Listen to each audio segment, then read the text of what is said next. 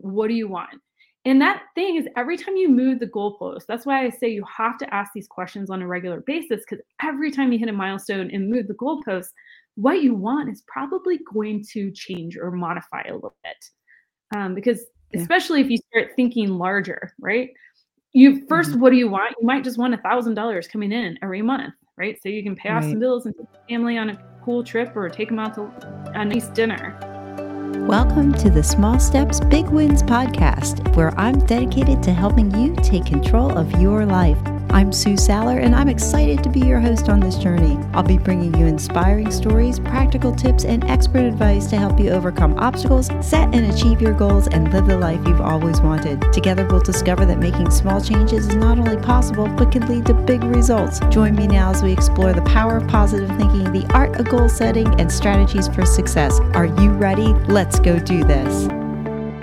Welcome to episode 14 of the Small Steps Big Wins podcast, where today's Monday Morning Matters unpacks a small step mentioned in one of my interviews. In episode 13, I talked with Whitney Elkins Hutton, Director of Investor Education at PassiveInvesting.com and founder of AshWealth.com. She's also the host of Passive Investing Made Simple podcast. In that episode, she asked three questions that get to the root of who she is and where she wants to head in life. So, get your paper and pencil or whatever you use to take notes on and write these three questions down so that you can ask yourself these three questions. So, here we go. The three questions Whitney asks herself on a regular basis are the following one, what do you want? Two, why do you want it? And three, who do you have to become to get this? Let's dive a little deeper into each of these. So, the first question is What do you want? Now, it's not necessarily a thing like a new car or a new house or I want to be a rock star. I mean, it could be those things, but I don't want you to limit yourself. If you think you might have a hard time answering this question, then what I want you to start with is what you don't want and then turn it into what you do want. So, for example, you might say to yourself, Well, I don't want to work or I want to quit my job. Well, what you really want is your time back and financial freedom. Fair enough. Uh, another example could be I don't want to feel tired all the time.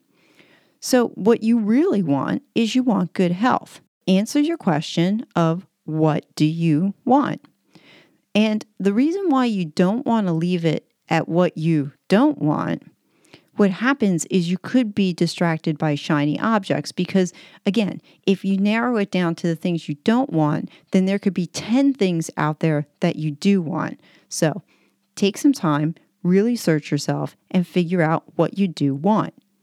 After you answer that question, the second question was, why do you want it? Now, with this question, you want to dig a little deeper with it. So when you answer the question at first, you're then going to ask yourself, why do you want that thing? And then ask yourself, why do you want that thing? It's sort of like peeling off layers of an onion and you just keep going deeper and deeper. For example, it might go something like this What do you want? Well, I want my time back. Why do you want it? I want it because I can pursue my interests. Why do you want to pursue your interests? Well, because one of my interests is volunteering at a local animal shelter and I want to give them my time. Why do you want to help the animal shelter? Because they need support and I enjoy working with animals. So, you see where this goes? You ask yourself the first why question, you answer it, and then you ask why you want that thing. So, just take the first question and then dig deeper to uncover even more. In other words, don't just stop at answering the first why.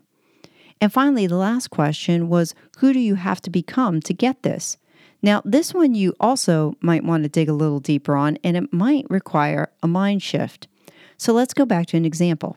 If you want to have good health and your why is longevity and energy, then your who you have to become might look like this.